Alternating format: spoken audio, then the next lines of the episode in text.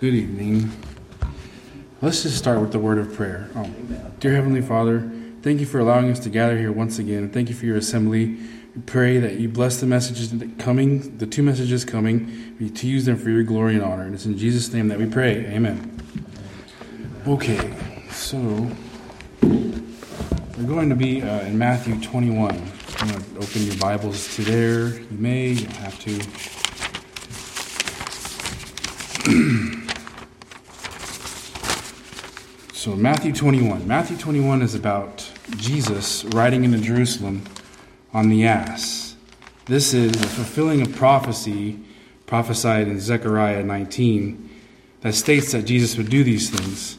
And I'll just read Zechariah 19 to you. I mean, I'm sorry, Zechariah 9 9. Rejoice greatly, O daughter of Zion. Shout, O daughter of Jerusalem. Behold, thy king cometh unto thee he is just and having salvation, lowly and riding upon an ass and upon a colt, the foal of an ass. So Jesus is fulfilling this prophecy right now. And Jesus then proceeds to go into the temple where the Jews are selling and buying. He went in and overturned the tables and their merchandise and cast the merchants out of these temple and delivers a famous saying, which is in Matthew 21 13. And it is, and he said unto them, It is written, My house shall be called a house of prayer, but ye have made it a den of thieves.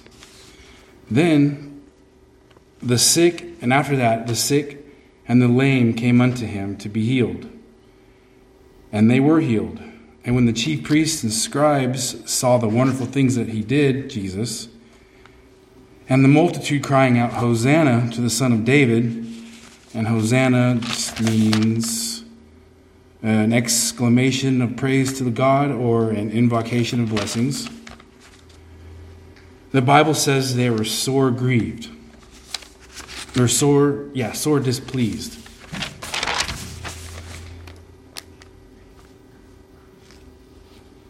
Okay, so let's read from I wanted to start at verse 23 and go to the end of the chapter. Verse 23, Matthew 21 23. And was come and when he was key, Jesus was coming to the temple, the chief priests and the elders of the people came unto him, and he was teaching, and said, By what authority doest thou these things? And who gave thee this authority? And Jesus answered and said unto them, I also will ask you one thing, which if you tell me, I, and likewise, will tell you by what authority I do these things. The baptism, the baptism of John, whence was it? From heaven or of men? And they reasoned with themselves, saying, If we shall say from heaven, he will say unto us, Why did you not believe him? But if we shall say of men, we fear the people, for all hold John as a prophet. And they answered and said, and they answered Jesus and said, We cannot and he said unto them, Neither I tell you by what authority I do these things. But think ye, a certain man had two sons. And he came to the first and said, Son, go work today in my vineyard. And he answered and said, I will not. But afterward he repented and went. And he came to the second and said likewise. And he answered, said, I go, sir, and went not. Whether of them twain did the will of his father? And they say unto him, The first. Jesus said, Verily I say unto you, that the publicans and the harlots go into the kingdom of God before you. For John came unto you in the way of righteousness, and ye believed him not. But the publicans and the harlots believed him. And ye, when ye had seen it, repented not afterwards, that ye might believe him. Hear another parable.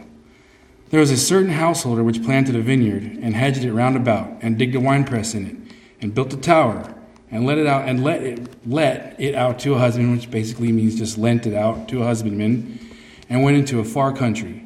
And when the time of the fruit drew near, he sent his servants to the husbandmen, that they might receive the fruits of it.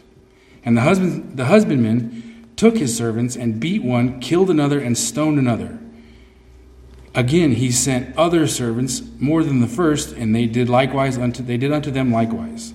But last of all, he sent unto them his son, saying, They will reverence my son. But when the husbandmen saw the son, they said among themselves, this is the heir. Come, let us kill him, and let us seize upon his inheritance. And they caught him and cast him out of the vineyard and slew him. When the Lord therefore of the vineyard cometh, what will he do unto these husbandmen? They say unto him, He will miserably destroy the wicked men, and will let out his vineyard unto other husbandmen, which shall render him the fruits in their season. And Jesus saith unto them, Did ye ever read in the Scriptures, the stone which the builder rejected, the same is become the head of the corner? This is the Lord's doing, and it is marvelous in our eyes. Therefore I say unto you, the kingdom of God shall be taken from you and given to a nation bringing forth the fruits thereof.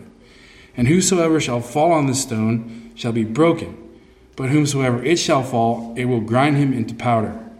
And when the chief priests and Pharisees had heard this parable, they received that they spake of them.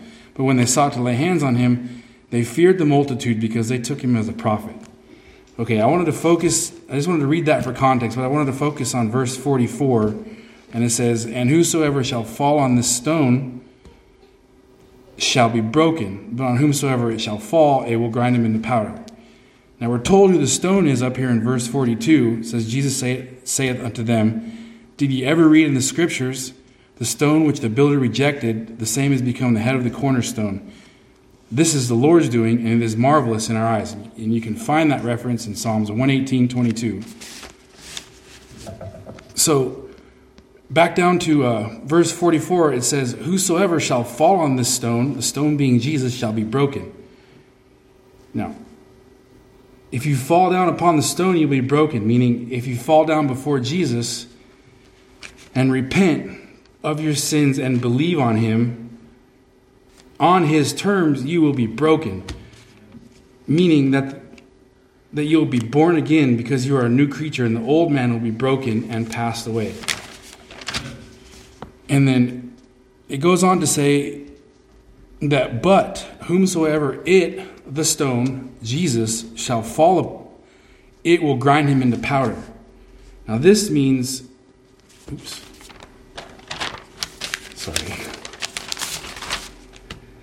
This means if you, do, if you never fall upon Jesus, the stone, and are not broken, then the stone Jesus will fall on you and you will be ground into powder which, which means you will be destroyed forever. You will go into perdition, which means destruction, which is everlasting destruction.